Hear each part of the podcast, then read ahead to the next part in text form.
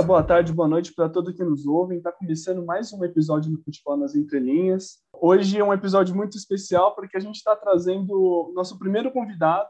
Mas antes de chamar ele, eu queria chamar meus companheiros de mesa. Dá o seu oi aí, Lucas Estela. Bom dia, boa tarde, boa noite, galera. Muito bom estar tá voltando aqui para o nosso podcast. Hoje o assunto é bem interessante e bora lá ouvir, porque aqui só, só coisas boas. Felipe Yukio. Olá, pessoal, tudo bem? É prazer estar aqui de novo. E dessa vez, como o Kinami falou, o episódio é muito especial. A gente está com, um membro aí. É, o empréstimo é de peso. e o não menos importante, eu acho que a grande estrela desse programa é o Alberto Silva, do ID Palmeiras. Manda seu salve aí, Alberto. Salve amigos, salve Lucas Knaben, Lucas Estela, Felipe Ukil, todos os ouvintes do futebol nas entrelinhas. Eu fico muito feliz, muito agradecido mesmo por esse convite. Acho muito legal a proposta de vocês. E o Lucas Knaben já participou né, do nosso podcast do Identidade Palmeiras. Então agora eu estou fazendo o, o, o empréstimo reverso aqui, estou participando um pouco do podcast de vocês. Fico muito feliz com o convite e vamos debater várias coisas legais aí no programa. Legal, legal. O, o Alberto, ele faz, como ele já disse, ele faz parte do projeto do, do Identidade Palmeiras. Acompanhe eles no Spotify. É, eles são um podcast que eles é, falam sobre Palmeiras. Eles têm uma, uma pegada muito mais é, de acordo com o que a gente faz aqui. Você que é palmeirense se interessa por essa por esse tipo de abordagem, acompanha eles aí que o, eles são sensacionais. É, os últimos episódios dele, como ele bem disse, um deles eu participei e é um episódio mais sensacional que o outro. Eu, como palmeirense, ouvinte e amigo, eu super indico o, o programa para vocês que nos ouvem, que nos acompanham. Bom, gente, é, antes de dar início à nossa, à nossa pauta principal, eu queria dar uma comentada e, e fazer um debate com vocês sobre os acontecimentos da semana, né? principalmente sobre as Olimpíadas, né? Estamos em período olímpico agora, já encerrou, né, as Olimpíadas, mas é, dentro da parte do futebol a gente teve o ouro olímpico brasileiro. Alguém quer comentar alguma coisa sobre o ouro olímpico do futebol masculino? Acho que eu vou, vou pegar essa, essa, esse fio assim que o Kinami falou, né? Até porque as Olimpíadas acabaram, mas o futebol olímpico teve é, seus seus louros assim, né, seus ganhos assim pós o futebol olímpico, né? Convocação do Tite aí, a gente teve aí alguns jogadores é, convocados para a seleção, principalmente pensar nos nomes assim, né, do Guilherme Arana é, e do Claudinho, né, os jogadores que foram bem na Olimpíada. O Richardson teve um bom desempenho assim. E, assim, eu, eu, particularmente gosto de acompanhar a seleção brasileira, assim, né, e tudo mais. Eu sei que tem, tem as suas as suas polêmicas em acompanhar e não sei o que. Eu gostei bastante de ver o desempenho assim da seleção, desempenho com esse resultado bom, né? Trazer um, mais um ouro. O Brasil agora é, é, é bicampeão olímpico e empata né, em número de ouros assim, né? No, com bastante, várias seleções, se não me engano, acho, acho que não com a Argentina, mas com algumas outras. E tá um ouro olímpico assim, né? De ser um dos maiores campeões. Bom, o que eu posso comentar, vou comentar acho que do último jogo, assim, né, que foi mais, assim, absurdo, né, contra a Espanha. É, muitas reclamações, porque a gente, é, é interessante a gente saber que a gente tem uma seleção ali com todo o tratamento profissional e a seleção base ali que vai para a Olimpíada é, coloca um cara como Jardine, sabe, que era realmente odiado pela torcida do São Paulo, quase que um estagiário, assim. Estagiário eu venho chamando Silvinho também, tá, mas enfim. Cara, ele fez 90 minutos de jogo sem nenhuma substituição. Então é meio preocupante. A gente, tudo bem, acho que ele teve uma questão ali de, ah, vou deixar o Daniel Alves, esses, esses caras que merecem muito, né? Porque, nossa, eles merecem muito. Mas, cara, uma substituição ali acho que deixaria o nosso time um pouco mais leve, né? Não sofreria tanto. Tanto que o gol sai dos pés de uma substituição, né? Que é do Malco. Mas, por enquanto, por, é, só tenho isso por enquanto para falar. É, eu queria levantar uma bola sobre como o fato da gente ter ganho dois ouros seguidos, se daqui para frente o público vai começar a, a ver com outros olhos a, a competição, né? Acredito que antes a, as Olimpíadas elas eram meio que subestimadas até pelas próprias comissões técnicas, pelas TBF, dava a impressão que era um, evento de preparação para a Copa. Aí pegava uma molecada e para ver, ah, vamos levar eles para a Copa ou não, vamos ver quem se destaca nessas Olimpíadas. E em 2016 eu acho que isso muda, justamente por ter sido no Rio e um pouco depois do fatídico 7 a 1, né? Acredito que a urgência de se ganhar um título com a seleção levou a, aos esforços, né, para a gente conseguir o ouro em 2016 e agora concretiza um, uma firmeza dentro do que é do futebol brasileiro que segundo o ouro e vamos ver para a Copa como é que vai ser encarado isso e vamos ver nas próximas Olimpíadas como é que vão encarar também é, a, a competição, né, do futebol masculino. E parabenizar todos os medalhistas e todos os atletas das outras modalidades também, porque isso daí, cara, já, já é uma baita conquista estar tá dentro de uma competição dessa com tão pouco investimento. Eu sei que é, é martelar em tudo que já falaram aí, mas vale ressaltar porque vamos ver daqui uns anos, né, na próxima, nas próximas Olimpíadas, se a gente infelizmente vai ter esse discurso de novo, falar que é uma conquista e eles não têm investimento, a superação, ou tomar vergonha na cara e começar a investir, né? Alberto, você tem alguma coisa para dizer sobre as Olimpíadas? Cara, eu não acompanhei muito o futebol nas Olimpíadas, acho que até porque é tão legal, né, você ver os outros esportes que por um curto período tem uma visibilidade maior ou igual ao do futebol. Mas eu também espero que após esses dois ouros olímpicos seguidos, é, se considere que não é tão necessário levar jogadores de, né, de times expressivos aqui do Brasil ou às vezes até da Europa para disputar a Olimpíada, que se considere como um torneio, sei lá, preparatório mesmo, sub-23, sabe? Porque eu acho que como o Brasil não tinha a, a medalha antes de 2016, ficava muito nessa questão de ah, precisamos ganhar ouro, precisamos ganhar ouro. Sim, mal comparando, não estou dizendo que é igual, mas é, o Palmeiras não tem a copinha, sabe? Ah, precisa ganhar a copinha. Cara, Palmeiras tem outros títulos né, muito mais importantes que a copinha e está revelando o jogador.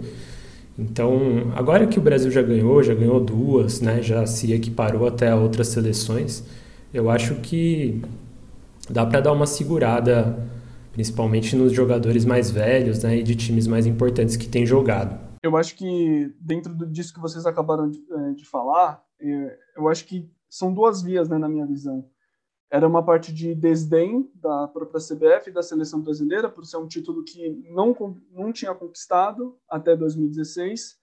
Então era meio que um desdém, por isso não tinha tanta essa atenção voltada para as Olimpíadas, mas no fundo, no fundo tinha essa vontade de ganhar, né? Era o único título que a seleção brasileira não tinha e ainda tinha muito essa vontade de ganhar. E eu vou muito no que vocês falaram mesmo, tipo, as Olimpíadas, elas, elas são uma grande Copa São Paulo, elas deviam ser como uma grande Copa São Paulo. Um objetivo de revelar grandes, grandes talentos para o mundo e futuros talentos para o mundo, né? todo, todo o mundo ficar de olho é, nessas novas promessas que estão surgindo aí. E também ressaltar isso que o Yuki o que o Roberto falaram, né? As Olimpíadas é uma grande manifestação é, do esporte, né? Por mais que o nosso podcast seja sobre futebol, é, a gente tem que exaltar também as nossas outras conquistas, do, principalmente do Brasil dentro das Olimpíadas. E principalmente sobre o surf e o skate, né? As modalidades estreantes e que o Brasil conseguiu medalha nas duas modalidades. Continuando dentro do ramo do futebol, vamos falar um pouquinho agora sobre o desempenho do futebol feminino nas Olimpíadas. E é, para isso eu chamo o grande especialista de futebol feminino, Lucas Estela, para comentar grande especialista, você está puxando muito minha bola. eu entendo.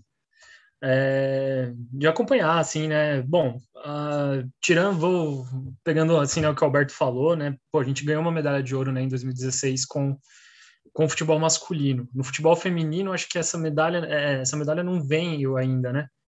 E a, a expectativa para agora, né, 2021, é, dessa Olimpíada de Tóquio era condecorar as últimas passagens de Formiga, Marta, e muita gente achava a Cristiane, né, mas ela foi cortada e, bom, enfim, não veio, né? Muito dentro né, do universo do futebol feminino se debateu sobre fracasso, fora a pia, né, nessa seleção, não sei o quê, levantou-se um discurso novamente sobre investimento, que é necessário, né, mas dentro, assim, do futebol feminino, para quem acompanha bem e tudo mais, é, esse não era o momento de pedir investimento porque a gente te, realmente a gente teve um, uma evolução muito grande desde a última Copa, né? Desde a Copa de 2019, com o Vadão, né? O falecido Vadão. A gente teve um ganho técnico muito grande. A seleção não era mais aquela seleção, né?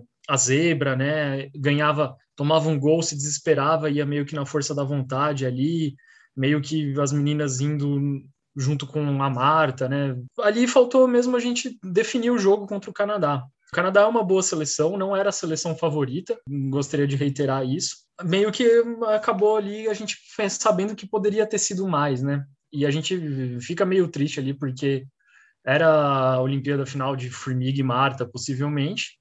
Muita gente já faz campanha, né, para Marta, para a próxima Olimpíada, a Formiga, mas, cara, corpo pesa, né? A idade, a idade clama, assim, né? Mas é um, acho que acompanhar novamente né, o futebol feminino numa Olimpíada é fazer mais um convite ao crescimento da categoria dentro do, do Brasil, né? O Brasileirão voltou hoje, inclusive teve o jogo entre Grêmio e Palmeiras, o Grêmio venceu por 2 a 1 Inclusive, é, começou Paulista, né? A gente tem que fortalecer a categoria do futebol feminino é saber que existem mais clubes sem seus quatro paulistas, né, que estão bem, têm investido bem, mas você tem o, o Galo, o Atlético Mineiro subiu esse ano, né, vai jogar o Brasileirão do, do ano que vem na Série A, e essa é a grande, essa é a grande questão, a categoria vem, vem, vem crescendo, vem tendo investimento, o desempenho na Olimpíada não foi o dos melhores, necessariamente a gente conseguiu, pela, vamos dizer assim, por uma das primeiras vezes, fazer com que a tática, né, o desempenho fosse mais falado do que a falta de investimento. Precisa crescer muito ainda, muito mesmo. Não no nível de virar, é, só fazer uma, um, para isso que não ficar um monólogo, não virar o que o futebol virou hoje com esses salários astronômicos e tudo mais, e deixar, tipo, virasse, assim, grande capitalização do futebol feminino mas sim fazer com que ele ficasse mais próximo, assim, que é esse sentimento que o futebol feminino passa, sabe? Da pô, a gente fez o episódio da Grazi, a Grazi respondeu pra gente, né? Então, sei lá, vou passar aí a bola para vocês. Queria só falar que é, na, na, esteira da eliminação sempre tem esses torcedores que estão né, vendo o esporte pela primeira vez e aí começam a criticar é, a diferença de nível técnico que tem com o futebol masculino, por exemplo, sabe? Ou começam a falar ah, o que, que o Brasil ganhou e esse tipo de coisa. Então é sempre bom contextualizar né, que, que a modalidade foi proibida, proibida de ser praticada no Brasil por quase 40 anos. Então, obviamente, isso faz com que o desenvolvimento da modalidade seja, seja bem diferente do que foi com o futebol masculino. Né? O futebol masculino é o esporte mais profissionalizado do mundo no Brasil ele é a, né, a paixão nacional, é, é, um, é um símbolo de identificação do brasileiro. Então, é, existe, existe um, um, desnível de evolução da modalidade porque ela foi proibida no Brasil. Né? Então, é sempre bom lembrar disso. Né, para as pessoas que já saem xingando tudo. Imagino que os ouvintes aqui do Futebol nas Entrelinhas não façam isso, né? Mas é sempre bom relembrar e contextualizar que as disparidades existiram objetivamente, né? E uma coisa que nós vemos batendo bastante nessa tecla tanto no Twitter e em outros episódios, e uma coisa que até o Stella escreveu um dos fios sobre o futebol feminino olímpico no nosso Twitter, começou-se um trabalho novo, né? Então a gente precisa dar tempo para esse trabalho colher seus frutos. O trabalho começou agora.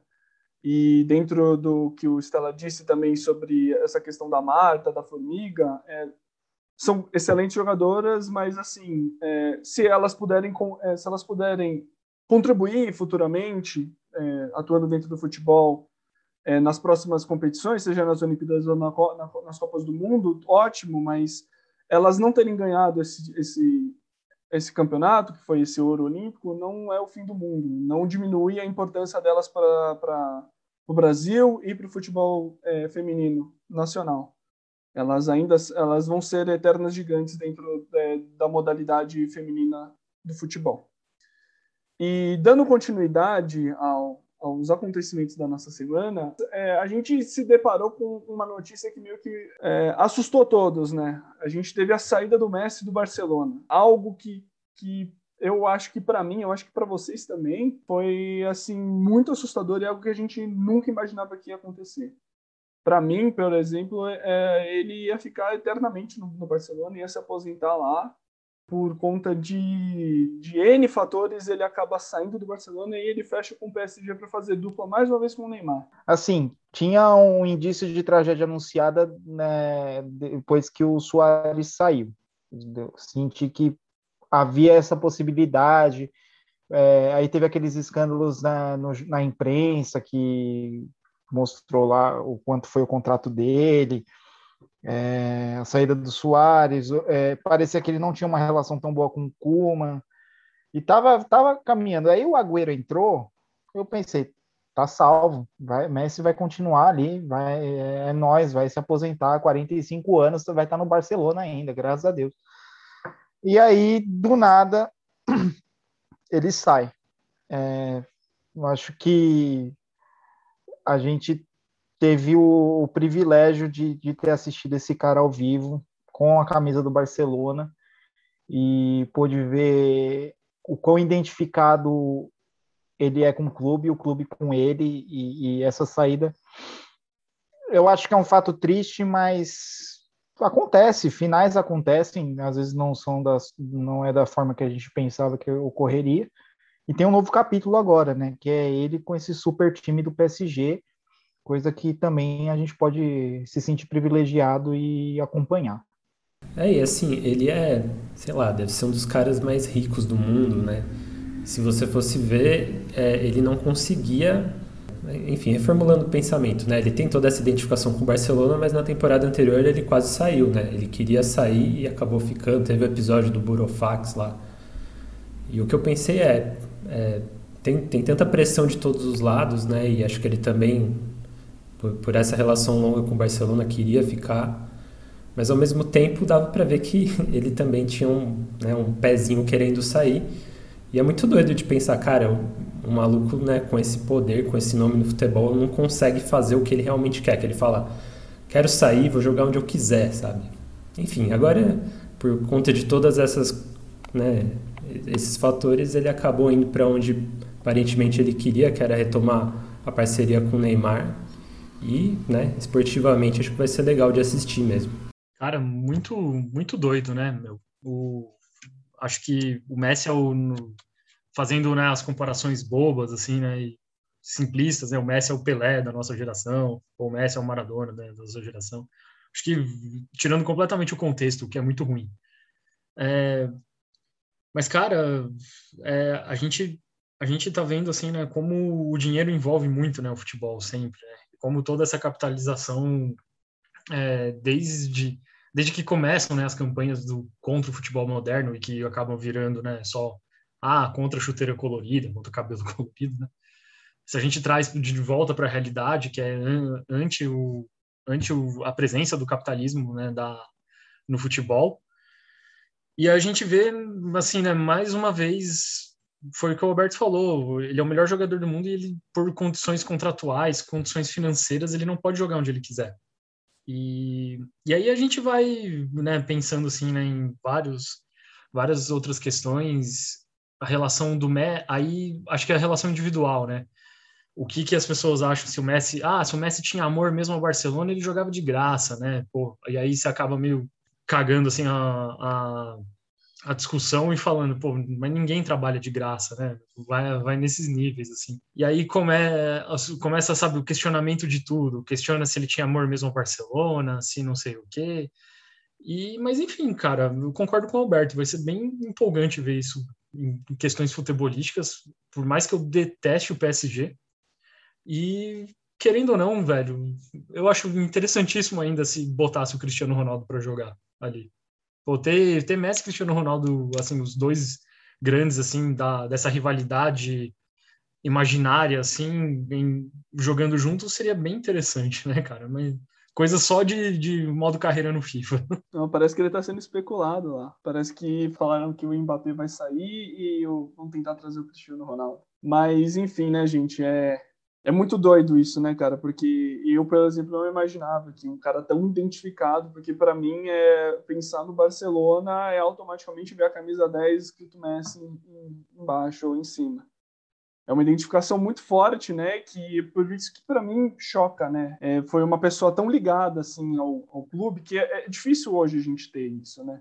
Se pensa no Messi, mas assim como esse grande símbolo, né, do jogador o jogador clube, né, que simboliza esse clube, e hoje a gente não tem mais isso. O, o, Cristiano Ronaldo, eu acho que ele não chegou a ser isso com o Real Madrid, porque ele tem ainda a imagem dele muito forte com, com o United e agora está se criando agora com a Juventus.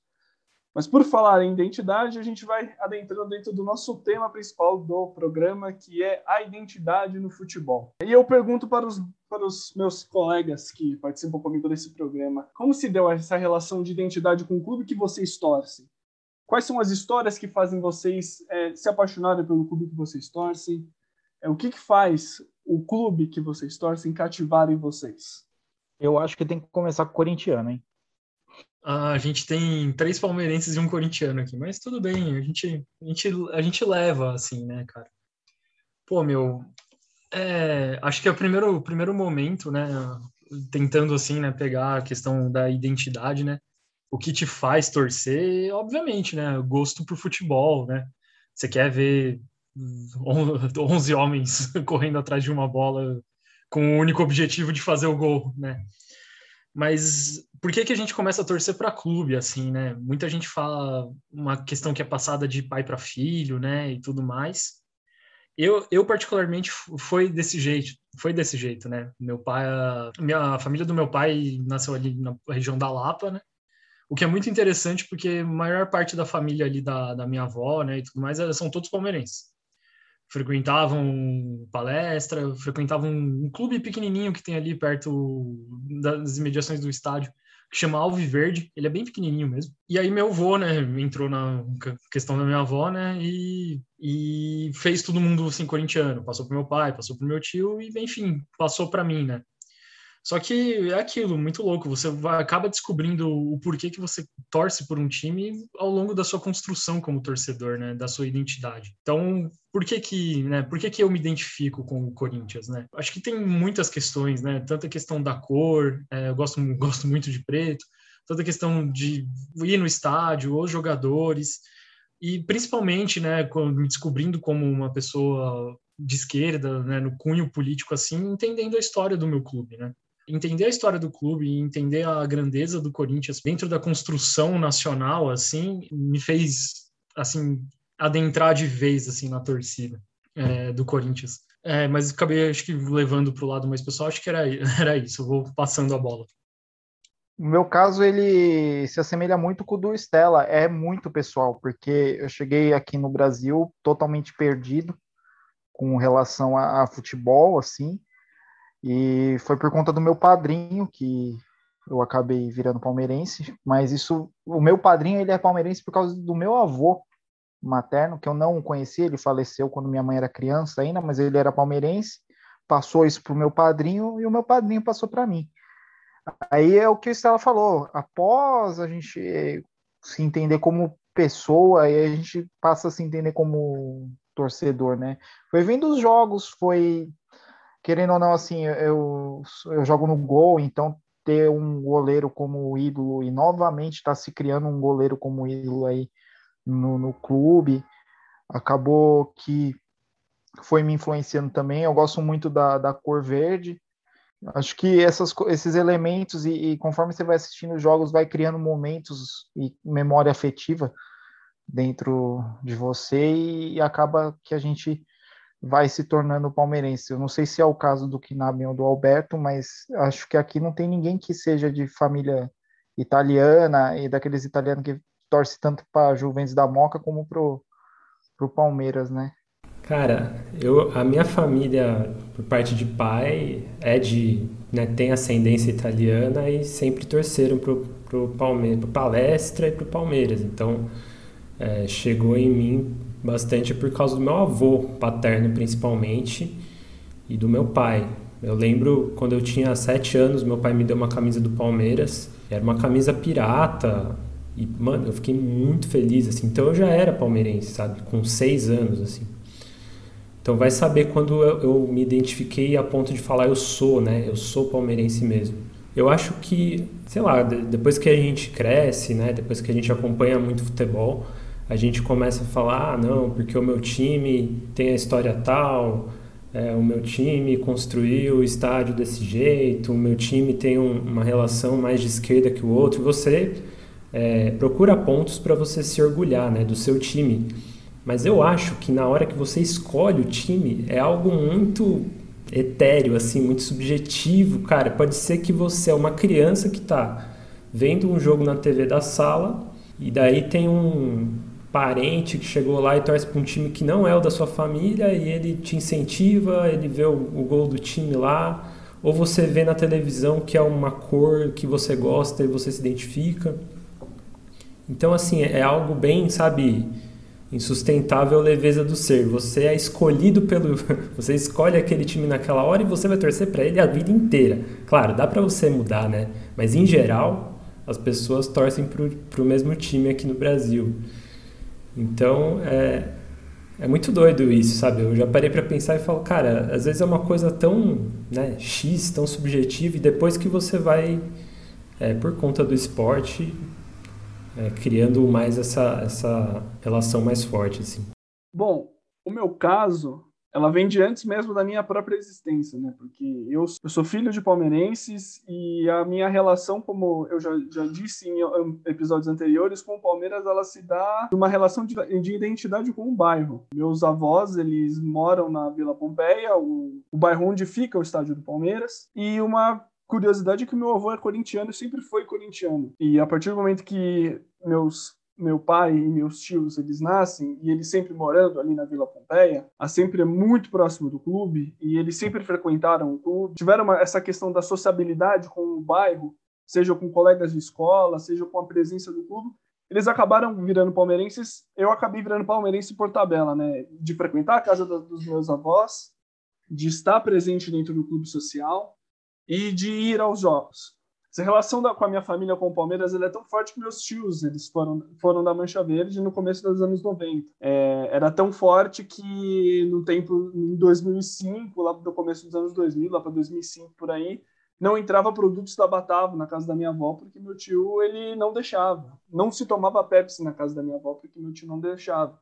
Então, é muito daquela relação de tipo a sua identidade ela é muito mais, ela é muito trilhada, sua identidade como torcedor é muito trilhada é, em, como uma oposição também ao seu rival.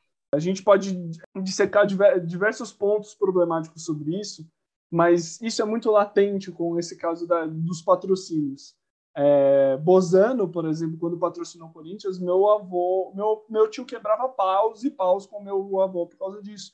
Meu avô fazia questão de comprar as coisas que o Corinthians era patrocinado e meu tio jogava tudo fora. E era sempre essa briga. Eu vou, eu quero só comentar uma coisa, né? Porque o Roberto falou da questão de mudar de time, né? Preciso contar a história do meu irmão. Aqui acabou vai ficar ficando meio pessoal. Meu irmão torce para o Atlético Mineiro. Ele não nasceu em Minas, não tem nenhuma identificação nada, não. Ele foi corintiano por parte da vida dele e em algum momento da vida dele, é, ele viu que o Galo estava na Série B, né? A primeira vez lá, acho que 2006, né? 2006, 2005. É, e ele começou a acompanhar, assim, né? Nem os jogos mesmo, mas sabendo, ah, o Galo ganhou hoje, ah, legal, né? Não sei o quê. E numa questão mesmo de videogame, né? Enquanto eu jogava ali o Corinthians, ele ia jogando com o Galo, foi se afeiçoando, pá. A última vez que eu vi ele torcendo pro Corinthians foi em 2012. E aí, em conversas recentes com ele, né? Eu perguntei, né? Por curiosidade para ele, né? Quando que ele se entendeu, né? Torcedor do Galo. Ele falou: ah, teve um momento que eu não me importava mais com o resultado do, Corinthians e me importava muito mais com o do Galo. E hoje é assim, cara. Tipo, é bem interessante a história dele, eu acho. O que me fez ter um apreço muito grande pelo Atlético Mineiro, né? É, mas continuo corintiano, assim. Mas curiosidades, enfim. Eu tenho um colega que ele é mais ou menos dessa pegada, né? A família dele inteira é São Paulina e ele sempre gostou muito de futebol, muito mais do que propriamente São Paulo, que a família dele torcia frequentar jogos, ele sempre ia em qualquer jogo que chamasse. Já foi em diversos jogos do Palmeiras, diversos jogos do São Paulo, diversos jogos do Santos no Pacaembu, diversos jogos do Corinthians. Mas ele se apaixonou pelo Grêmio por causa da torcida. Ele assistia os jogos do Tobogã e olhava a geral do, na, na área de visitante e ele se apaixonou. E eu até deixo um abraço para ele, um abraço para você, Jansen. Estou morrendo de saudade de você. É, ele meu, morava em São Paulo, torcia para o Grêmio, e eu nunca me esqueço que em 2017 ele me ligou para falar assim: cara, vamos ver o jogo do Grêmio comigo. Que tem uma comunidade de gremistas aí que vai assistir o jogo na, na Zona Leste. Vamos? Falei, pô, vamos. E nossa, cara, é muita gente, muita, muita. Tipo, eu não imaginava que tinha tanto gremista em São Paulo. E aí a gente entra nessa questão, né, de tipo, cara, como é doido esse negócio de você morar numa cidade, uma grande cidade como São Paulo e torcer para outro time, né? E é o caso do teu irmão também. Eu só, só queria lembrar de dois casos, assim. O, existem os indígenas Cariri Chocó que torcem para o Palmeiras. Eles vieram de Alagoas uma vez e foram fotografados no Pacaembu com umas camisas, acho que até na época que o Palmeiras fez uma camisa amarela. E se não me engano, perguntaram para eles o motivo, eles falaram: "Ah, por causa do verde, né? A gente gosta da cor". Para você ver, cara, como é, né, muitas vezes uma coisa bem bem simples, né? Tão simples quanto a cor do uniforme. E falar desse lance de escolher o time, eu lembro do Mano Brown falando que ele foi em várias torcidas até ele escolher é, ser, ser torcedor do Santos. E aí ele falou que foi porque tipo, ele foi em jogo do Palmeiras, foi em jogo do Corinthians, aí ele foi no jogo do Santos e ele sentiu que a torcida era. Ele se identificou mais com a torcida do Santos. Mas em geral, né, não costuma ser isso que acontece. É muito doido esse negócio né, de, de identificação com o clube, né? Porque é, a gente tem essa questão da cor, a gente também tem essa questão dos signos, né, do clube, que é, é, é o escudo, é a bandeira, o que, que representa cada coisa, como a Estela disse, né, de tipo, é, a história do clube também é um, um dos meios de identificação. E, cara, e dentro dessa, dessa perspectiva de, tipo, é, você não, não, é, não pertence a, a não, vou dizer que não pertence, né? Porque hoje nós estamos num mundo mais globalizado, a gente permite fazer esse tipo de coisa. Mas você não é daquele meio, daquele ciclo, daquele ciclo social, no caso do, do irmão do Stella, no caso desse meu amigo, é, e, a gente, e a gente levando isso para o lado mais extremo, a gente chega nessa relação de que, cara, é um fenômeno muito recente de que são torcedores é, de clubes estrangeiros. A gente tem diversas páginas no Twitter e diversas páginas no Facebook e Instagram e de pessoas que realmente torcem, que realmente acompanham isso, é, os clubes é, internacionais. É, muitas páginas da Premier League, muitas páginas de clubes é, espanhóis, italianos. Como é que vocês veem? Como é que vocês veem essa relação? Pensando num contexto, né, contexto histórico, assim, né, é, como tipo dos anos 70, 80, ia ser muito louco, né, 70, 80 não, mas dos 80, 90, é muito louco alguém, ter alguém aqui falando, não, eu torço pro Marseille, sabe, tipo, sei lá, pegou o primeiro time, assim, porque, cara, auge, né, do futebol brasileiro, campeonatos extremamente disputados, assim, e, enfim, né, a gente teve a nossa grande mudança de foco, né, foco acho que na questão financeira mesmo, o foco foi para a Europa. Os grandes campeonatos, os grandes jogadores. Querendo ou não, né? Só, só dando um, um parênteses, questão de identidade também está é, extremamente ligada à questão de pertencimento, né? Como você disse. Pertencer a um bairro, pertencer a uma cor. A gente também tem os casos que as pessoas começam a torcer por conta de um jogador, né? Que são os jogadores que extrapolam, assim, cara. E querendo ou não, a torcida do PSG brasileira é, pode se ver muito assim a galera que gosta muito do Neymar, né? Não só do Neymar, mas a maioria dos torcedores do Barcelona para o Messi, assim, né? Os próprios do Manchester United pelo Cristiano. Eu, particularmente, tinha um gosto muito grande pelo Manchester United por conta do Rooney. Eu gostava muito do Rooney como jogador, assim, né? E, cara, mas é assim, né? A gente, como grande defensor do futebol nacional, assim, né? A gente acha meio bizarro, né? O cara ter. Eu não acho tão ruim o cara ter um time, um time europeu como seu segundo clube, né? Falando assim, ah, ali na Inglaterra eu tenho um apreço ali por esse time, né? Gosto de acompanhar. Porque, querendo ou não, acompanhar futebol internacional, pelo menos assim, para mim, ou outras ligas, é, eu gosto de acompanhar torcendo para um clube, assim, né? É, não do mesmo jeito que eu torço pro Corinthians, né? No meu time. Mas aí a gente se depara, né, com essa galera que vai além, né? Pega e fala: não, eu sou realmente torcedor do Chelsea, sou realmente torcedor é, do Manchester United, do Milan. Então, eu acho que está ligado a muitos fatores, né? Tanto a, o cara que quer ver um, um jogo de futebol muito bem disputado, não que ele não ele não vá ver isso no Brasil, mas que o grande foco mudou-se para a Europa, né?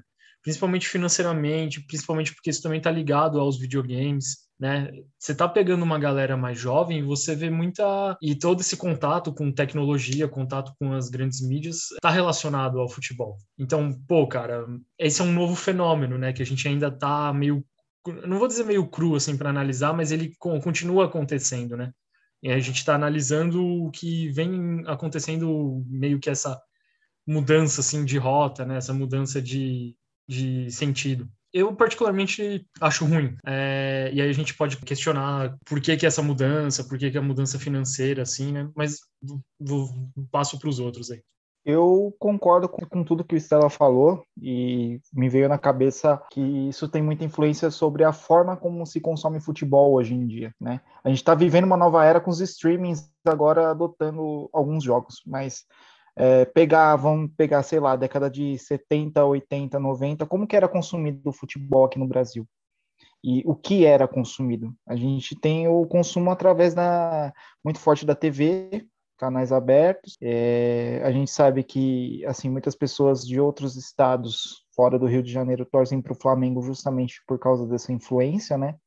Que se passava os jogos do Flamengo fora para o Brasil todo, caracteriza-se o Flamengo como o time do Brasil aí, né? Então, assim, é, é são formas. E, e, depois, vai, dos anos 2000 para cá, começou-se a, a, a, ter muita, muita transmissão de futebol europeu. Década de 90 também, com, com acho que até 80 com, com o italiano, mas eu acho que você começa a ter noção de grandes estrelas jogando na Europa, com essa ascensão do capitalismo no futebol. E o Stella colocou muito bem o videogame, então as pessoas não estão consumindo só na televisão, estão consumindo no, no videogame, estão consumindo, sei lá, é, vídeos do YouTube com melhores momentos de, de jogadores, e você vai criando memórias é, a partir desse jogo, desse, desse contato. Eu acho que também uma coisa que pesou muito foi é, a forma como a imprensa começou a tratar a seleção brasileira também, e aí cria é, essa coisa de ah, o futebol brasileiro está acabado, eu vou consumir é o europeu, que é, é lá que está o negócio. É lá que o futebol acontece. Então, são fatores de como a gente consome e o que a gente consome de futebol, né?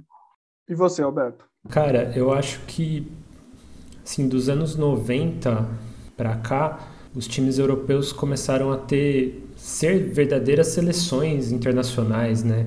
E isso, claro, a, as mudanças de lei lá, que agora qualquer jogador que tenha passaporte comunitário, né, pode jogar em qualquer time da Europa.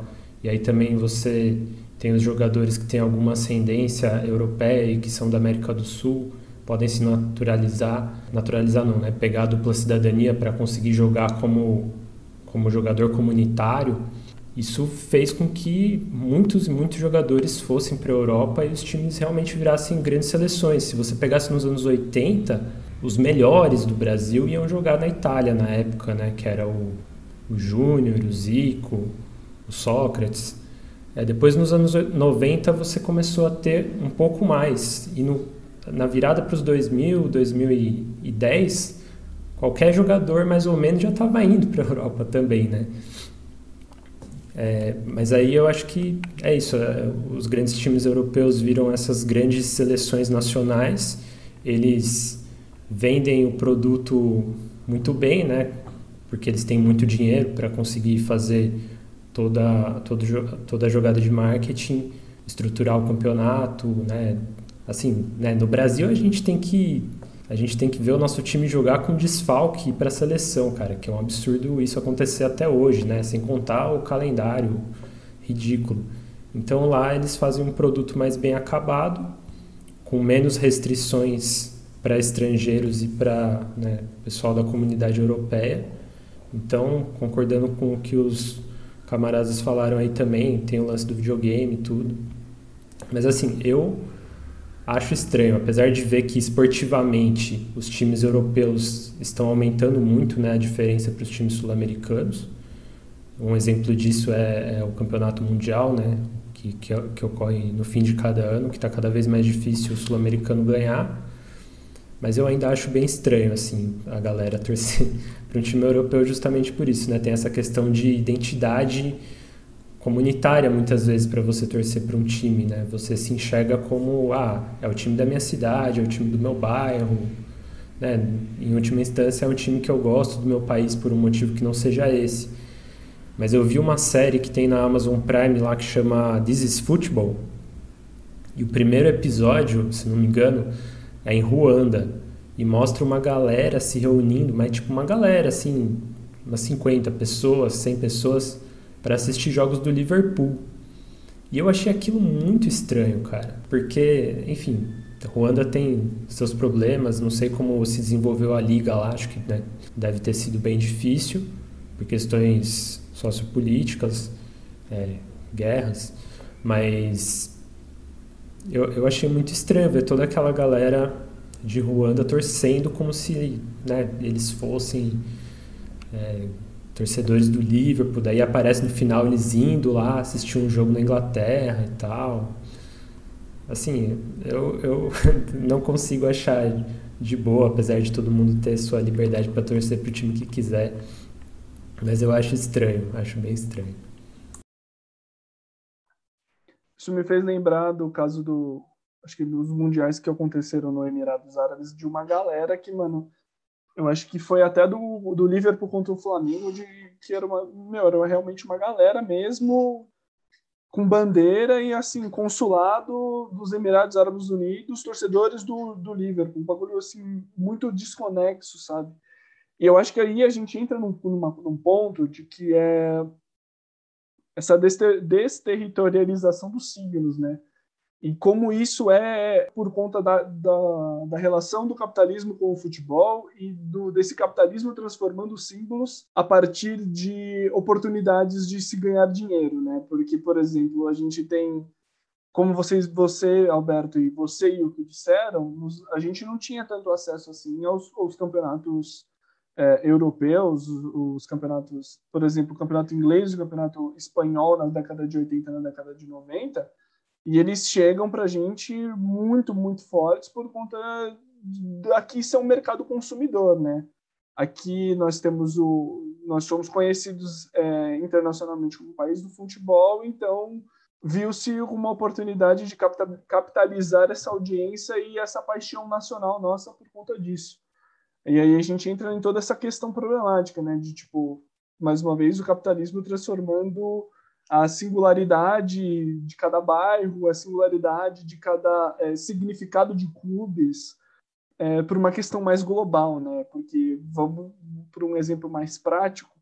Se a gente olhar para os clubes ingleses, a gente tem uma relação muito forte dos clubes ingleses com a questão das cidades, e com a questão da classe trabalhadora que aquele clube representa. O caso mais latente é o West Ham United, que eles eram da fábrica de martelos da, da, de Londres. Qual é a relação que o brasileiro que mora, sei lá, em São José dos Campos tem com essa, com isso de é, desse pertencimento e dessa hereditariedade de torcer para o clube do da fábrica de martelos de Londres, sabe? É muito esquisito, mas é é, é isso, né, cara? É, é o problema muito latente que a gente vive hoje, né? Dessa ultra globalização. Vocês têm alguma coisa para comentar mais? Eu quero, eu quero fazer um comentário rapidinho, Kinado, porque a gente está falando muito né, da questão da identidade, e realmente a gente, acho que concorda aqui com o Alberto, muito esquisito, né? Pô, ninguém vê um brasileiro torcendo pro Chelsea e fala, nah, é super torcedor, né? A gente até coloca a prova, né? Se esse cara torce mesmo pro Chelsea, ou se ele torce para algum time brasileiro e tá torcendo pro Chelsea porque o time brasileiro dele perdeu, sabe? É, mas eu acho que a gente está também pegando assim, né, pelas nossas falas, a questão da identidade e identidade também tem se relaciona muito com nação, né? É, e aí a gente já aqui já estou pirando aqui no, nos conceitos, né? é, porque definir nação é bem difícil, né? Limite de territorial, né? Aí talvez isso não englobe todo mundo. Mas eu queria pegar um exemplo bem, bem interessante, assim, de um clube que um clube que não é necessariamente, quer dizer, ele ele faz parte do país dele, só que é a grande parte da torcida dele de outro país, né? Que é o caso do Palestino. O Palestino, ele, né, o time do Chile e tudo mais, fundado não lembro quando, mas acho que em 1900 alguma coisa. É, e sendo é, sendo a grande representação assim, né, dos palestinos aqui no Chile. O Chile é o país com o maior número de imigrantes é, palestinos, é, imigrantes palestinos. E é impressionante. Nesse caso, não causa né, tanto uh, absurdo assim, porque os palestinos não têm uma liga de futebol profissionalizante. Mas sem, eu li umas reportagens um tempo atrás assim sobre como o, o palestino é visto pela galera lá, né? Inclusive a, a, a ANL, se eu não me engano, a ANP, alguma associação, alguma coisa de, da Liga da Palestina, reconhece o palestino como a, uma segunda seleção, né? Uma segunda seleção nacional, né? Fora a seleção da Palestina, com se é que ela existe hoje, né? Eu sei que tipo ela existe e tudo mais, só que dificilmente, né, tem uma estrutura decente, porque nem o país tem uma estrutura. É, eles, a, eles encontraram uma questão de se pertencer e se identificar com o clube lá do Chile. E, cara, isso é louco. Tipo, quando. Fora, fora as polêmicas que teve, né? É, deles mudarem os números uns da camisa pro território de Israel, né? No caso, o território antes da, de toda a treta que teve. É, eles acompanham em telões, né? Quando o time está na Libertadores e tudo mais, assim, quando pode, né? Quando, assim. E aí é, é uma comunidade, né? A comunidade palestina é, olhando assim para outro lado do globo com uma identificação. Então a gente tem as nossas exceções, assim, né? Pensando, cara, mas é interessante pensar. É, é engraçado isso, né? Porque, tipo, é, essa, essa identidade relacionada ao futebol, ela também está muito relacionada com essas tradições.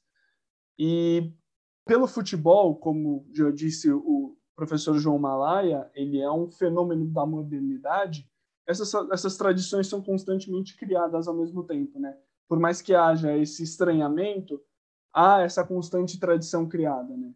De você é, de criar pertencimentos e criar significados perante o futebol. Mas tocando barco, gente, é, dentro do campo institucional do futebol e dentro da, do campo institucional da identidade e do futebol, a gente pode citar a questão de estilos de jogos de, de cada equipe, né? É, Existem alguns clubes que têm algum, algumas características institucionais. A gente tem, por exemplo, o caso do Barcelona, né, com a questão do jogo de posições. Uh, a gente tem o Santos, que historicamente ele sempre teve essa questão do jogo é, mais ofensivo. E até um fato curioso que eu estava falando com é, um primo distante meu. Um abraço para você, João, que eu sei que você também ouve a gente é, sobre o Cuca no Santos. E ele falou para mim que ele achava os Cuca super retranqueiro. E eu falei assim, porra, como assim Cuca retranqueiro? Porque quando ele veio para o Palmeiras em 2016, eu, palmeirense, acostumado com anos e anos de escolarismo, para mim ele foi o supra-sumo da, da ofensividade. E ele falou assim, não, porque para mim o Santos, o, o, estilo do Santos, ele vai muito de acordo com aquilo que o São Paulo fazia, de que era um time que fazia um, dois e não cansava de buscar o terceiro e o quarto. Eu achei isso muito esquisito, porque é, eu, como torcedor palmeirense, que não viu o Luxemburgo no seu auge nos anos 90, estava muito acostumado com um futebol muito mais, é, entre aspas, pragmático, muito mais é, é, felipônico. O que vocês têm a dizer sobre isso? Sobre essa questão dos clubes, eu só queria levantar uma bola antes, que muitas vezes as pessoas confundem o sucesso de uma liga nacional com o sucesso de futebol que esse país possui, principalmente na Europa, porque tem tanto jogador estrangeiro dentro dos clubes europeus que a gente não pode dar, dar méritos pro para o futebol de tal país. Por exemplo, a Premier League tem diversos jogadores estrangeiros, aí é uma liga de sucesso, só que as pessoas geralmente relacionam esse sucesso com o futebol inglês é muito forte, muito bom. Não que não seja, está vindo uma geração muito muito boa, mas não dá para dar, dar, os méritos. Eu acho que ao contrário da Itália, que a gente viu a seleção italiana na Eurocopa e tem muitos jogadores atuando no seu país, né? E, e tá aí os resultados. Mas sobre essa questão de identidade de clubes e jogos, é, eu acho que tem uma coisa que vai além do técnico e do time principal. É, se começa na formação da base. Se a base ela tem uma filosofia, ela tem muita tendência a, a crescer essa filosofia no, no, time principal. Acho que o primeiro passo é você pensar numa filosofia para a base para depois pensar no, no, no, elenco principal. Queria só também lembrar, ainda no tópico anterior, das exceções né, nesse futebol globalizado dentro do capitalismo, é, que, por exemplo, tem o São, o São, São Pauli, né, que é o time da, da Alemanha, tem o Livorno da Itália, que também levanta é uma bandeira mais à esquerda, né? Então eu acho que por questões um pouco é, de cunho político, ideológico, né? Às vezes você pode angariar torcedores, né? De outros lugares do mundo por essa afinidade, mas sim, são algumas exceções, né? Acho que casa um pouco com o lance do palestino que o Stella estava falando.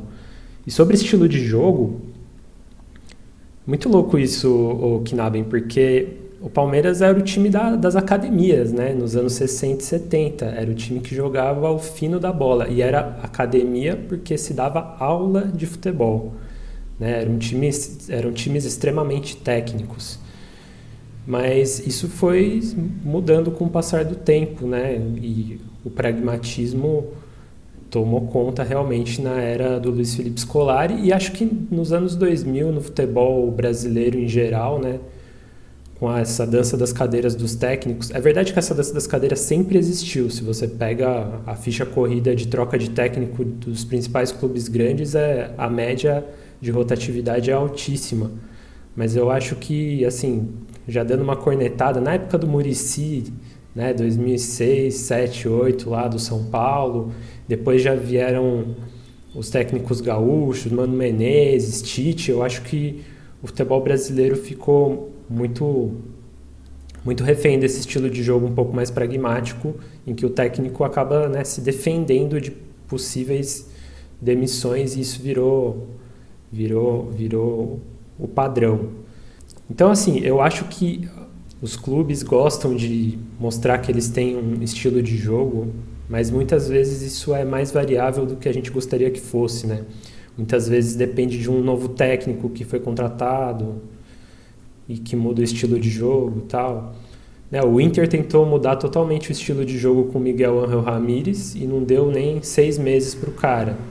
E já voltou para o Diego Aguirre, que é um técnico um pouco mais é, do estilo que a gente tinha aqui no Brasil antes, digamos assim.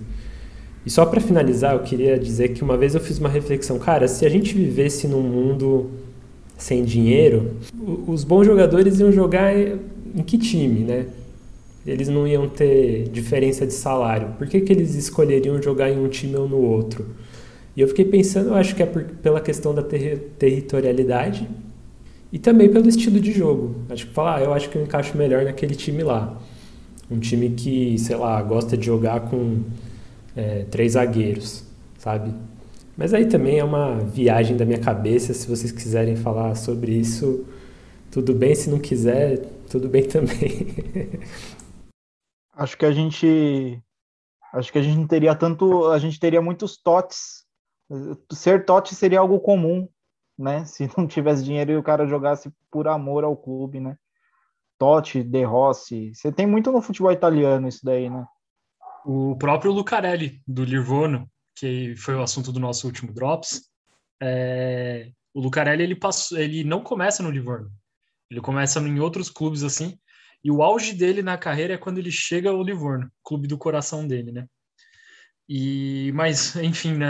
Acho que essa pira do Alberto foi muito legal, né, cara? Porque viver um mundo sem dinheiro, assim, né? Pensar e aí a relação de identidade, e a gente pensando principalmente em jogador, vai muito na questão de amor ao clube, né? Coisa que o torcedor cobra muito hoje, né? Cobra muito de num sentido de um jogador que sai, volta. A torcida do Corinthians viveu um pouco isso agora com o Renato Augusto, né? Porque foi um jogador muito importante para o Corinthians na época que passou, e ninguém mais tinha a ideia de assim falar, puta, o Renato acho que não volta, né? Puta, grande é, grandes passagens, vai ganhar dinheiro lá na China, né, não sei o quê, e ele volta, assim, com esse discurso que o Corinthians foi importante, não sei o quê. O discurso que o pessoal esperou, assim, do Guerreiro, do Paulinho, veio no, veio no Renato Augusto, né. É, mas tentando, indo assim, né, para o estilo de jogo, acho que o, o Brasil está muito ligado, né, assim, a eficiência começou a subir e ultrapassou o valor da essência, né, dentro do nosso futebol, né pensando assim que a característica, a identificação do futebol brasileiro está muito ligado principalmente com a com a anarquia no meio de campo, a anarquia organizada, como o Knamen gosta de dizer, de pô, a gente joga bola porque a gente gosta de jogar bola, né? É, porque a gente quer ver drible, a gente quer ver futebol bem jogado, mas por conta de um resultadismo que se criou aqui dentro do Brasil e uma competição muito forte, cada vez os times precisam se provar para a torcida, e aí isso inclui em, ah, não ter um projeto de, de equipe, isso inclui também vender a própria equipe, né? Caso do Cruzeiro aí, o, o Atlético Goianiense tá com um caso mais ou menos assim, porque o presidente deles é tenebroso, assim, as coisas dele, mas como ele colocou o dinheiro, né, com não sei o que, tá dando certo, então vai, assim, né? O caso do Bragantino, próprio Atlético Paranaense do Petraglia, assim, só para sair um pouco do, do eixo São Paulo. É, mas muito louco como a gente teve essa mudança, né? Próprio da seleção brasileira, assim, né? Já pensando no quesito mais nacional, de parar de ver o futebol arte, né? Como os românticos gostam de colocar assim. A gente foi para o futebol da eficiência, principalmente na ditadura, porque a gente precisava, né? Da disciplina, principalmente para para colocar como o regime estava dando certo, né? E dessa maneira tinha que ter o jogador mais mais físico, mais forte, assim. Então a gente tem essas mudanças, assim. É, tanto que se preza muito por isso ainda, né? Se preza pela. O hino é uma questão da identidade que a gente pode aqui passar mais duas horas pirando, assim, falar sobre, sobre, sobre ele, né? Mas vou passar, assim, para o Kinabe. Não, eu queria assinar embaixo do que o Alberto disse, né? Tipo, por mais que a gente tenha esse estereótipo de tipo, ah, os times do Sul eles são mais aguerridos, eles têm uma vinculação muito mais forte com a questão uruguaia, a garra uruguaia, os times cariocas eles prezam por um futebol mais bonito, mais vistoso, mais artístico. Nós, paulistas, a gente prega, preza por um futebol mais eficiente, por conta da nossa industrialização, um futebol mais é, industrial, etc, etc.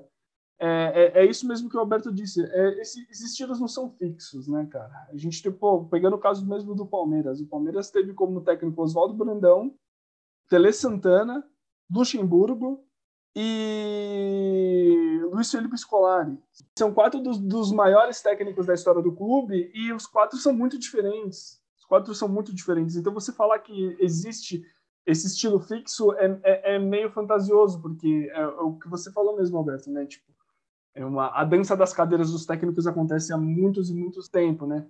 Numa entrevista que o Alex, o grande Alex Cabeção, ele estava dando para o Futuri sobre antes mesmo dele entrar no mundo de treinadores, perguntaram para ele de tipo, ah, é, quando é que o, como que o técnico hoje ele lida com o técnico hoje no Brasil ele lida com esses altos e baixos do time, né? Como ele lida com essa questão do, da queda de rendimento? O Alex simplesmente virou para ele e falou assim: o técnico brasileiro não lida porque ele é demitido. Ele não tem tempo para lidar com isso. Ele não tem um momento para lidar com isso. Mais uma vez voltando no que vocês estavam falando, né? A gente volta nessa questão dos clubes também como bandeiras, né? E, e como causas. Como vocês citaram o caso do Palestino, o caso do Livorno, é, muitos clubes que simbolizam a cidade, muitos clubes principalmente no interior que simbolizam a cidade que levam o nome da cidade e os seus rivais, né? Puxando aqui do lado de São Paulo, a gente tem o Guarani, que leva o nome do Guarani, e a Ponte Preta, com o maior rival, uma, uma, essa questão da, do antagonista, como eu disse lá atrás, a questão do Coritiba e do Atlético Paranaense, e a questão do clube de bairro, que eu, eu acho que hoje em dia a gente está cada vez mais perdendo, né? que eu acho que a gente tem hoje mais latente, mais palpável para nós, que estamos dentro de São Paulo, é o Juventus da Moca, de que eles levantam muito, muito, muito, muito a bandeira de que eu sou moquense. Eu sou paulista, eu sou moquense eu torço para o Juventus. Eu acho que hoje isso a gente se perdeu, né? com exceção de raros clubes ainda que é, existem hoje na Várzea, na, na, na Várzea não só de São Paulo, como no Brasil afora, de que eles têm essa ligação muito forte com o bairro, né? E aqui eu cito fazendo um, um autojabá do Lausanne Paulista, né, que é o bairro onde eu cresci, morei minha vida inteira, e lá tem um dos clubes mais tradicionais do futebol de várzea da cidade de São Paulo, que está lá desde 1927. Então tem essa ainda essa relação do clube com o bairro. Vocês querem falar alguma coisa? Vocês querem complementar alguma coisa? Eu vou falar rapidinho, é, porque essa questão, voltando, né? Acho que a gente está martelando isso nesse episódio, né? Sobre a capitalização do futebol. É, e toda essa questão das empresas, né? E tudo mais, tá, tá rolando, acho que, as rivalidades por conta disso, né? De pegar um time que não tem, que tinha uma história, né? Já ser zelada, assim, e um time que nasce, assim, de uma empresa, né? É, eu, não, eu acho que eu vi esse exemplo na Europa mas dá para pegar, por exemplo, o Retro é, aqui no Brasil, que é de uma empresa agora e nasceu há pouquíssimo tempo, sabe? E mesmo que se crie uma rivalidade, mas na Europa, acho que o Salzburg, na Alemanha, tem o seu maior rival, eu não lembro qual que é, mas eu vi uma postagem muito deles falando assim: ah, hoje meu rival perdeu, há dois anos atrás meu rival não existia, sabe? Então estão tá, criando, estão criando essas rivalidades assim. Lógico que a gente sempre vai defender que é muito bizarro também, né? O time de uma empresa, assim, pá. E porque a identificação com o bairro é muito diferente de uma identificação com uma empresa, né? É o capitalismo em si. Parece até quase vestir a camisa da sua empresa e jogar bola, né? Onde que tá. Deixa eu só Sim, lembrar. Deixa eu só lembrar de um caos rapidinho. A gente tem o Wolfsburg na Alemanha. Se você olhar para a história do Wolfsburg, ele é o clube da Volkswagen. Não tinha nada naquela cidade. A cidade nasce em volta da, da, da indústria é, da, da, fábrica de automóveis, a cidade, o clube, e é, é um, é um negócio totalmente artificial que hoje, com o passar dos anos, se tornou uma coisa mais normatizada. Mas se você olhar a fundo, é um negócio muito artificial, é muito esquisito. Porque eles são patrocinados. Tem o caso também do. Pode falar, Yuki. Desculpa aqui na não, que tem o Bayern Leverkusen, que é da, da Bayern, hum. né? É um bagulho muito esquisito, né, cara? Porque é um bagulho que se hoje surgisse, a gente ia achar ia estranhar demais, mas como é um negócio que foi feito lá na década de, de 20, na década de 30, não sei qual é o ano da fundação do, do, do Wolfsburg, até o momento atual, a gente meio que normatizou isso, né? Mas, cara, é um negócio super artificial. Tem também na Holanda o PSV, que é da Philips, né? Mas é, é isso, no começo, assim, é, até no Brasil mesmo, né? No começo do, do futebol aqui no Brasil, você tinha muitos times que chamavam sei lá, São Paulo Railway, sabe? Porque eram os funcionários da é, que trabalhavam na, na, na, ferrovia, né? O Noroeste de Bauru, acho que também tinha funcionários da, da ferrovia Noroeste. Como faz muito tempo que aconteceu, né? Ah, o próprio Bangu, Bangu também se formou no Rio de Janeiro, né? O Clube Bangu se formou a partir de uma de uma empresa, uma indústria que eu não lembro do que que era. Mas é isso, né? Os exemplos antigos, como a gente já meio que perdeu a contextualização, a gente acha até mais normal. Mas chegar uma empresa agora, né, no, nesse nível que está o, o, o, capitalismo dentro do futebol e falar, não, vou montar um time e criar uma tradição do zero, a gente olha de um jeito estranho, né? É que não é, né, assim, não chega a ser, ah, hoje os funcionários da Apple é, pegam assim, né, 22 pessoas e falam, mano, vamos montar o Apple Futebol Clube, né? Não, é o CEO da Apple com 300 mil investimentos, traz o De Bruyne e é tipo De Bruyne mais 10, sabe? Coisas assim. Tipo, acho que tem essa grande diferença. É, é isso que eu ia falar, Estela. É porque a gente contextualizando, é, vamos ver como que se dá a origem, né? Você tem os funcionários, que nem o Arsenal é um exemplo, é, ele era uma fábrica de, de, de, armas, né? E os funcionários se organizaram para fazer a, a, a, coisa rodar. E foi o que você falou, é muito diferente hoje, porque hoje nós temos clubes estruturados. Antigamente, eu acho que estava o futebol caminhando juntamente com essas empresas e tentando formar alguma coisa, até como meio de recreação desses operários. Hoje não, hoje é um negócio que é vamos lucrar com isso, como vamos lucrar com isso, e não tem funcionário de cacete nenhuma. É uma coisa mais intencional mesmo, né? É, não, é totalmente planejado, né? Só queria falar que assina embaixo, é isso aí. Bom, gente, já que a gente tá falou sobre clubes, essa questão identitária dos clubes com seu público, com seus torcedores, com seu meio social, não tem como a gente não fugir do campo nacional e falar sobre as seleções, né? A gente tem muito essa questão, principalmente no Brasil, né, da, do nacionalismo muito intrínseco no futebol. Como ela bem disse, né, a gente pode debater aqui por mais uma hora, duas horas sobre, a, sobre essa questão sobre o nacional, né? Mas é engraçado, né, como a brasilidade e a, o, o, estilo de jogar brasileiro ele está muito ligado com a sociedade brasileira e como se cria esse laço futebol e a nacionalidade e a identidade e o que é o ser o brasileiro. Muito com isso que o Stella mesmo disse, né, sobre tipo é, se nós olharmos para fora o jeito que o pessoal da Europa olhava para nós, é, eles na década de 30, na década de 40, 50, eles vinculavam muito a, a, o nosso jeito de ser, muito vinculado com essa questão do futebol. Tenho dois pontos para levantar aí. Identidade é construção. A identidade ela é uma construção. E eu estava vendo uma entrevista para esse episódio, eu vi uma entrevista da Lilia Moritz, Moritz Schwartz, é muito difícil falar o nome dela, que ela fala isso. É, países que já possuem assim uma larga estrada de dessa construção nacional, eles não precisam se provar. É, é, eles não discutem muito essa questão do ser. Por exemplo, o inglês e o francês, ele vai olhar, eu sou inglês, sou francês, acabou. Nós, que somos uma, ainda mais somos um país colonizado, a gente tem muito dessa preocupação de se construir uma identidade. A gente não fala eu sou brasileiro, mas o que é ser brasileiro? Né? E vai partindo dessa construção incessante sobre o que é o ser brasileiro e, e o futebol foi utilizado como um, um, grande pilar dessa construção, né? E, e, aí você pensa, tá, o futebol, mas o que, como o brasileiro deve jogar? O que é um brasileiro jogando?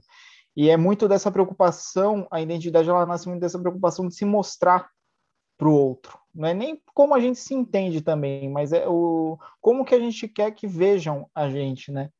É, é só levantar esses pontos para a gente pensar é, é, como foi construído essa identidade do, do futebol e como que o futebol ele influenciou em, na, na forma da gente pensar como a gente é brasileiro ou não. Cara, eu concordo, mas ao mesmo tempo eu também penso que o futebol brasileiro, quando ele apareceu para o mundo, digamos assim, em 58, né, já tinha tido a final da Copa de 50, o Brasil já tinha jogado outras Copas, mas com aquela potência do Pelé e do Garrincha, moleques, jogando aquela bola, fazendo aquelas coisas que ninguém nunca via, né, ninguém nunca tinha visto um jogador de futebol fazer, é, teve uma potência, né, teve uma força absurda, assim. Então, é, eu, eu acho que o fato do futebol brasileiro ter crescido para fora dos grandes círculos da elite, né, conseguiu avançar para as camadas operárias, para os bairros pobres e principalmente o negro ter participado disso, porque foi um grande diferencial e isso é, é, citado até no livro do Miguel Zé Miguel Wisnik, é um livro muito legal, um livro de ensaio que chama Veneno, Remédio, o Futebol e o Brasil. E ele fala como a introdução da figura do negro no futebol deu uma coisa que ele chamou de providência. O negro tinha uma capacidade que não se sabe direito por que, que ela existe até hoje, que era de improvisar muito rápido, coisa que os outros não conseguiam. E o Brasil conseguiu juntar é, essas características dos novos jogadores num esquema que conseguia competir com os demais, né? E, e, trouxe um futebol que é reconhecido internacionalmente, né? Até hoje como um futebol poético, como um futebol do improviso, como um futebol diferente. E eu só queria também dizer que há pouco tempo, quando teve aquele negócio do, dos jogadores da seleção, né, possivelmente boicotarem a Copa América. No fim, foi aquela pataquada toda lá que eles não boicotaram nada e falaram que não tinham se posicionado contra. O Jamil Chad, que é jornalista, acho que ele é jornalista, se não me engano, colunista do UOL, e ele foi jornalista que cobriu guerra em, em vários países. E ele escreveu um texto que é Seleção tem encontro marcado com a história, em que ele fala de alguns lugares do mundo que ele foi e que a galera usava a camisa da seleção como um símbolo de uma coisa legal e divertida e que eles gostavam, que faziam eles, sei lá, dar risada, sabe? É... Deixa eu só ver se eu acho uma, um trechinho aqui rapidão. É... Ó, desde, só para reforçar, desculpa, Alberto, é que essa questão da camisa, a Nike, quando ela começou a querer adentrar para o mercado de futebol, ela escolhe um time que, é, para ela, representasse o futebol na sua Sim. essência. Ela escolhe a seleção brasileira para patrocinar. Ó, achei aqui. Vou tentar ler rápido. Ó. Desde o ano 2000, percorri mais de 70 países. Viajei com papas, chefes de Estado, secretários gerais das Nações Unidas, Visitei campos de refugiados, acompanhei resgates de vítimas de conflitos, apertei a mão de criminosos de guerra e de heróis. Mas em praticamente todas essas ocasiões, nas diferentes culturas, religiões e línguas que conheci, sempre que eu me apresentava como brasileiro, meu interlocutor abria um sorriso e fazia um comentário sobre a camisa amarela mais conhecida do planeta. Lembro-me de estar no interior da Tanzânia, numa reportagem sobre o fato de que remédios essenciais não chegavam a uma, a uma população negligenciada de seus direitos. Mas num bar miserável, um pôster na parede mostrava, com orgulho surreal, a imagem do Cafu levantando a taça da Copa de 2002. Como é que aquele pôster tinha ido parar ali, se nem mesmo existiam voos ou estradas asfaltadas até o local? Eu acho muito doido de pensar, cara, como que, sabe, um símbolo de futebol daqui vai parar lá no interior da Tanzânia. Né? Doideira demais. Dentro disso que você falou, Alberto, eu estava lendo um texto também para me preparar para o episódio e ele fala justamente mais ou menos isso que você citou sobre a questão do negro, né? De tipo, é, a nossa essência, a, a, nossa essência da majoritariamente da população, segundo o texto que eu li, é, era basicamente é, sobreviver, né? A gente tinha que sobreviver e a gente dava seus pulos para sobreviver. Então, essa questão do malandro, essa questão da malandragem, ela é um pouco do reflexo disso. E essa questão da malandragem, ela também ela é refletida dentro do futebol, né?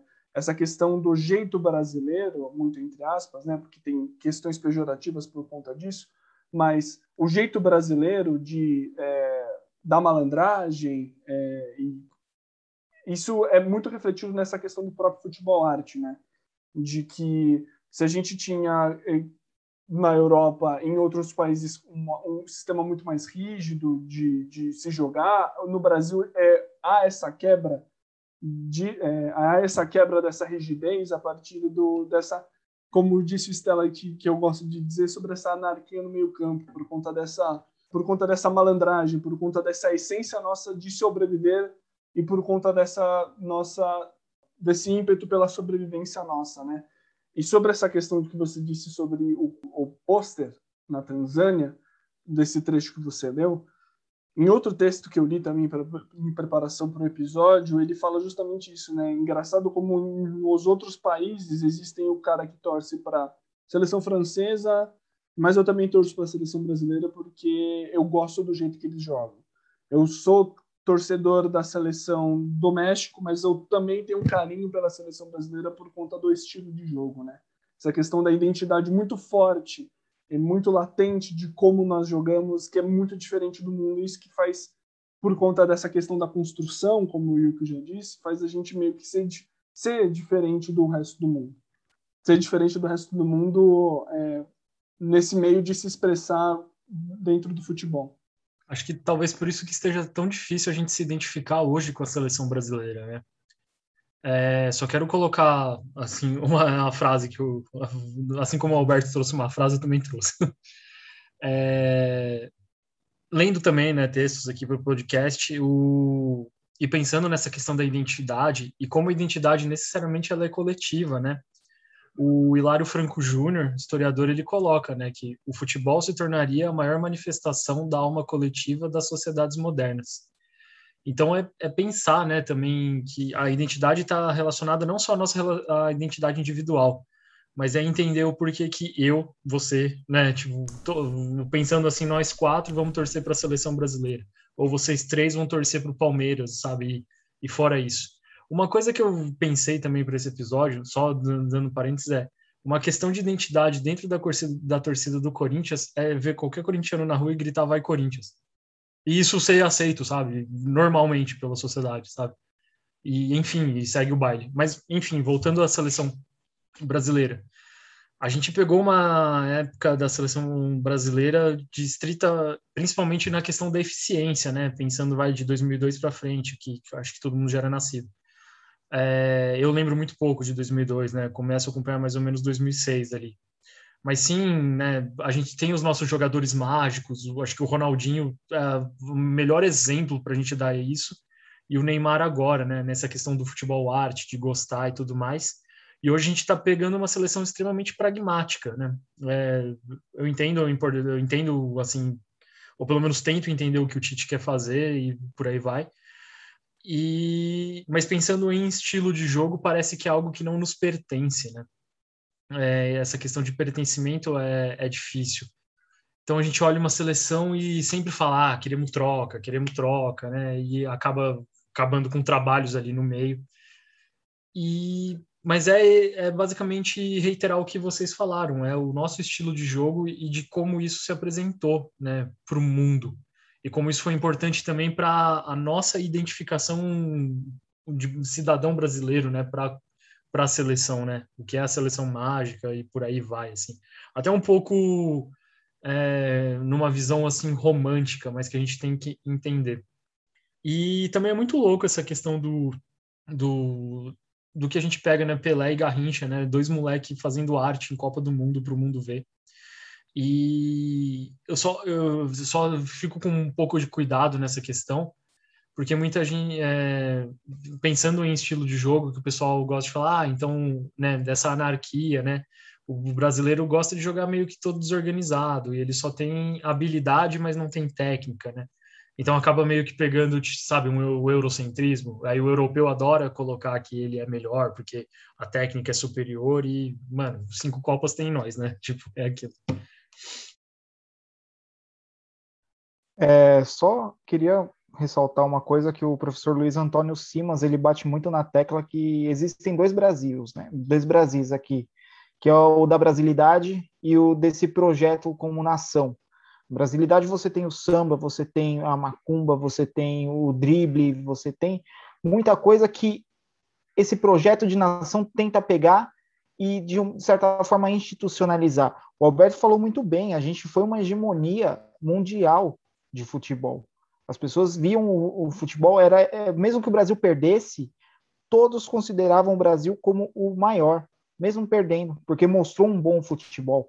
Né? E a gente foi se perdendo isso, eu acho que justamente nessas tentativas de tentar institucionalizar, europeizar o, o que a gente entende por, por nosso futebol. Foi, e no fim das contas é isso que o Estela falou.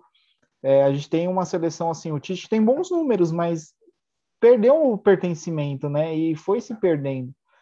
É... Acho que é só isso mesmo. Nesse livro do José Miguel Wisnik que eu citei, O Veneno Remédio, ele fala bastante do Garrincha também, como um exemplo de um cara que jogava por prazer, por brincar, né? E eu acho que no, na essência do futebol brasileiro, antes dele é, se profissionalizar lá para os anos 30 e 40, quando ele foi se espalhando, ele, ele tinha esse caráter de brincadeira mesmo, que às vezes não tinha nem. Você nem ia pro gol, né? Era só você ficar driblando, só passando um no outro. E até hoje, com certeza, isso acontece Brasil afora, é por isso que a molecada brasileira ainda é super habilidosa. Mas, querendo ou não, né, com o passar do tempo, a competitividade, as regras e tudo mais vão, vão meio que tolhendo essa, essa alegria da brincadeira mesmo, né? Que o Garrincha levava tão bem naquela época de 58 e 62. Tem relato de técnico puxando a orelha dele porque em vez dele fazer gol, ele voltava pro meio campo a driblar todo mundo. E os técnicos ficavam putos com ele falaram assim, meu, faz, faz a merda do gol, não fica brincando com os caras e tal. Mas enfim, gente, é, puxando mais o gancho.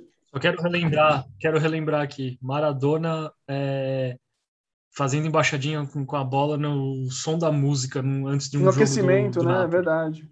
Lindo, lindo, lindo demais. Mas puxando o gancho para os colegas já levantaram aqui até agora, a gente entra sobre essa questão, essa diferenciação e a, os embates né, entre a questão da identificação de clubes e seleções. Né? Será que dá para separar isso? Se sim, em que pontos a gente consegue separar? Né? E também levantar a questão sobre como é que é a nossa relação com a seleção brasileira hoje, né? perguntar para os colegas. Eu já vou aproveitar e já dar o meu, meu veredito, porque eu acho que o nosso afastamento hoje da seleção brasileira vai muito com o que o Alberto disse lá no começo do episódio sobre a gente vê a, a CBF como um empecilho para a execução do futebol dos nossos próprios clubes, né? Por conta de, dos calendários, a gente não consegue é, contar com os principais jogadores dos nossos clubes. A gente, a gente tem alguns grandes nomes, mas é, eles vão acabar desfalcando a gente por conta da, de convocações para a CBF. Então a gente acaba meio que criando meio que um bode da, da seleção brasileira muito por conta do muito mais do calendário do que propriamente por conta da convocação. Aí você cria aquela aquela questão, essa essa relação meio é, de afastamento por conta disso, né? CBS, a CBF e a seleção brasileira como um, um, se afastando por conta dessa relação meio tipo é, do sequestro do craque do teu time. E também eu, eu, me faz pensar também na nossa relação, né? De como nós estamos hoje país, como nós somos um país é, de dimensões é, continentais, o nosso, a nossa identidade, o nosso futebol, ele é muito regionalizado até hoje. Por mais que haja esforços para que acabem os, os, os, campeonatos estaduais, eles têm a sua severa importância justamente por conta dessa regionalização muito forte no futebol. Então, eu acho que a nossa relação com o futebol é muito mais clube do que seleção. Por, por mais que haja tudo isso que a gente tenha falado até aqui, a nossa relação é muito mais ligada com o clube. É uma relação muito mais inglesa, né? Porque é, o Mauro César é, fala muito isso, né? O, o, inglês ele se ele é muito mais ligado com o clube da sua cidade, com o clube da sua classe, do que o clube do, do seu país, do eh, seu país não, do seu bairro, do que propriamente com a seleção, porque para ele o, o, clube significa muito mais. Eu acho que essa também é a nossa seleção, é a nossa relação é, com o futebol. Ela se dá muito mais por conta do clube do que por conta propriamente da seleção brasileira. E vocês, meus amigos, o que, que vocês acham? Tem também acho que as exceções onde o nosso amor pelo clube entra dentro também pelo amor da seleção, né? Eu vou, vou pegar meu caso particular. 2018 eu, eu torço, não que eu não tenha torcido para o Brasil em 2014 e tudo mais, mas é muito visível a identificação de 2014, torcedores do Palmeiras com a seleção do Felipão, e muito visível a identificação de torcedores do Corinthians 2018 a seleção do Tite. É, não porque eu torci para a seleção porque tinha necessariamente o Tite, né? Eu vou torcer para a seleção brasileira sempre, assim, porque eu realmente gosto de. Eu comecei a gostar de futebol assistindo a seleção, né? É, quando eu comecei, acho que a Copa 2006 é, é muito assim para mim, né? Tipo a Copa que eu acompanhei bem. E mas perpassa essas coisas é, perpassa rivalidades dentro da seleção, por exemplo, tinha, acho que tem muito uma questão, é, eu particularmente não tenho, porque eu gosto muito do Gabriel Jesus, mas muitos torcedores, assim, criticam ele por ele estar tanto tempo sem sem estar fazendo gol e falar, ah, é cria da base do Palmeiras, né, ó, isso daí que o Palmeiras deu pra gente. Então, eu acho que tem, a, tem tanto o, o a favorecimento de clubes, favorecimento da seleção, e onde se entrelaça as duas, né? É, e por mais que a gente tenha uma. É, é, que é foda, cara, principalmente pra gente que faz ciências humanas e estamos nesse. É, do, do, lado esquerdo, assim, né? A gente pegar uma final de Copa América, ver Bolsonaro, Sérgio Moro ali, ali torcendo ali e o Bolsonaro descendo ali para levantar a taça. Sendo que, mano, ele não tem uma nada com a seleção, nada, nada, nem investimento, assim, tudo mais, ou relação com a CBF. Então é complicado. É, óbvio que dá para diferenciar. O clube sempre vai ser a nossa paixão, né? E a seleção vai pegar naqueles pontos que a gente falou no começo do episódio, nação, Aí vem a questão de patriotismo, sabe? Também é, talvez seja por isso que o Bolsonaro tenta tanto é, favor, se favorecer dentro da seleção, só a gente sabe que é um patriotismo falso. Né? É o patriota que mais vende coisa para empresas de fora. É, e até que ponto né, a gente pode? Mas eu cresci entendendo essa, essa relação, é, gostando da relação de, com a seleção brasileira é triste ver os caminhos que ela vai tendo agora, né? mesmo na questão de estilo de jogo e tudo mais, perdendo um pouco, assim, vamos dizer, da sua essência. Não que não possa mexer na essência, que a essência é imutável, pode, é... mas vai perdendo suas características e a gente vai deixando, assim, de lado. Mas eu vou sempre defender a seleção brasileira, colocando assim. Cara, eu acho que são momentos, tem outros fatores aí políticos também, tem muito do receio da, da galera usar a camisa da seleção brasileira hoje e achar que você compactua com, com o Bolsonaro. É, e tem aquela, aquele velho ditado que brasileiro não gosta de torcer, ele gosta de ganhar, né? Então o Brasil está nessa crise de não ficar ganhando Copa do Mundo, a galera também fica desanimada. São, são fatores que vão, vão se juntando e cria-se esse descontentamento, ranço, ódio, pavor de, de, de, com a seleção, não sei. Mas eu, eu confesso que, assim, convivendo, a relação que eu estou tendo com o futebol durante a pandemia e convivendo com vocês, eu comecei a, a ter um carinho pelo futebol brasileiro e pela seleção. Foi, tá voltando, sabe? E acho que, sei lá, é muito particular também, assim como a gente citou os nossos casos do porquê torcer é, é para tal time, é, é, foi algo pessoal, eu acho que essa relação acaba sendo também. Cara, eu vou falar rapidão, meio que do que do que tá pegando para mim agora na questão pessoal mesmo. Quando eu era moleque, eu gostava muito de ver jogo da seleção. Eu lembro quando eu entendi eu era molequinho, eu entendi que um jogador bom do Palmeiras podia jogar na seleção, junto com um jogador bom do Corinthians, do outro. Falei, cara, que sensacional isso. É, mas depois, né, recentemente, assim, a Copa de 2014 eu não consegui torcer muito para a seleção, porque, cara, ter acontecido a Copa do jeito que foi também, sabe, com todos os rolos, os vários estádios, tipo, você construir vários estádios já é um absurdo. No Brasil foi construído né, um número maior ainda, porque para fazer, para ter a relação com as, com as federações estaduais e os governos estaduais, cara, foi um absurdo. O Ronaldo falando que não se faz não se faz Copa sem é, com hospitais, né? Não se faz Copa com hospitais. Enfim, eu fiquei muito de bode na Copa de 2014 e realmente não torci. Quando eu era moleque, juntava a galera pra gente torcer na Copa do Mundo, torcia né, com gosto mesmo. Em 2018 eu já torci mais, mas concordo com, com a galera aí também que é isso, rolou esse sequestro da camisa pela direita, pelo Bolsonaro. Eu não tenho nenhuma camisa do Brasil amarela em casa e também não tenho vontade de ter. A última que eu tive acho que foi da Copa de 2002, tá ligado? Uma piratona assim. E e é isso, né? Envolve outras questões também, como o patriotismo, que é sempre uma questão mega complicada, né? Muitos canalhas se refugiam no patriotismo, mas eu, assim, eu tenho esperança de que um dia, né, essas coisas possam ser revertidas e a gente consiga torcer novamente para a seleção brasileira, assim como os argentinos torcem, né? Porque eles têm essa relação muito grande com os clubes, assim como a gente tem, e eles têm uma relação fortíssima com a seleção. É, eles, inclusive, ficam putos que a gente desdenha da seleção, né? Fala, ah, eles ficam bravos porque a seleção tá tirando o jogador do time deles. É, mas é isso, eu, eu quando o Everton vai passear agora na convocação do Tite, né? Vai ficar sei lá quantos jogos fora, se bem que parece que a CBF é de jogos. Mas enfim, eu fico pistola também. Espero que um dia tanto esse sequestro da camisa pela direita, né, quanto uma organização melhor do calendário faça com que a gente consiga torcer mais pelo Brasil. E é isso, né?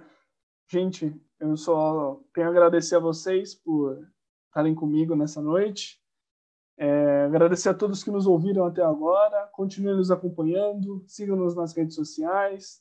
arroba F nas entrelinhas, no, no Twitter e no Instagram. Escrevam para a gente, se possível. Alberto, muitíssimo obrigado por participar. É, foi muito gostoso o nosso debate. A gente podia ficar falando por, por mais, mais tempo ainda. A gente nem, eu, eu, particularmente, nem senti o tempo passar de tão bom que estava o debate. Mas fica aqui meu agradecimento a você por ter participado, por ter aceito, por, por ter é, por estar tá construindo essa parceria com a gente. Muito obrigado mesmo, de coração, cara. Pô, valeu demais, Lucas. Eu fiquei muito feliz com o convite, cara. Acho o podcast de vocês muito legal. Gostei demais de participar, de conhecer o Lucas Stella e o Felipe Ukio. Achei que foi muito, muito legal mesmo o debate. Concordo que dava pra gente ficar discutindo por horas. O problema vai ser de quem for editar o podcast depois, né? Mas vida longa aí ao futebol nas entrelinhas e muito obrigado pela oportunidade, pelo espaço e por esse debate tão firmeza. Que a nossa parceria siga. Valeu, amigos. Abraço. Para você que é palmeirense e nos escuta, siga o Palmeiras ID nas redes sociais, acompanhe eles no, no Spotify, como eu já disse no começo do episódio, que eles são incríveis, são sensacionais. Super indico. Amigos, Lucas Estela, Felipe Uckel, deixem seus agradecimentos. Bom, é, queria agradecer aí de novo a oportunidade por estar tocando esse podcast aqui, assim, que é, é, o que eu sempre falo, tipo, isso aqui é uma paixão, a gente tem muito debate bom, muita gente disposta, né, nós aí agora a gente encontrou aqui o Alberto do ID Palmeiras, e não só recomendar para palmeirenses, mas recomendar para todo mundo que gosta eh, de futebol, assim, e, e tentar entender essa relação do futebol com as ciências humanas, né, e com a identidade, né? O que a gente debateu tanto nesse episódio. Cara, Alberto, foi um, foi um prazer.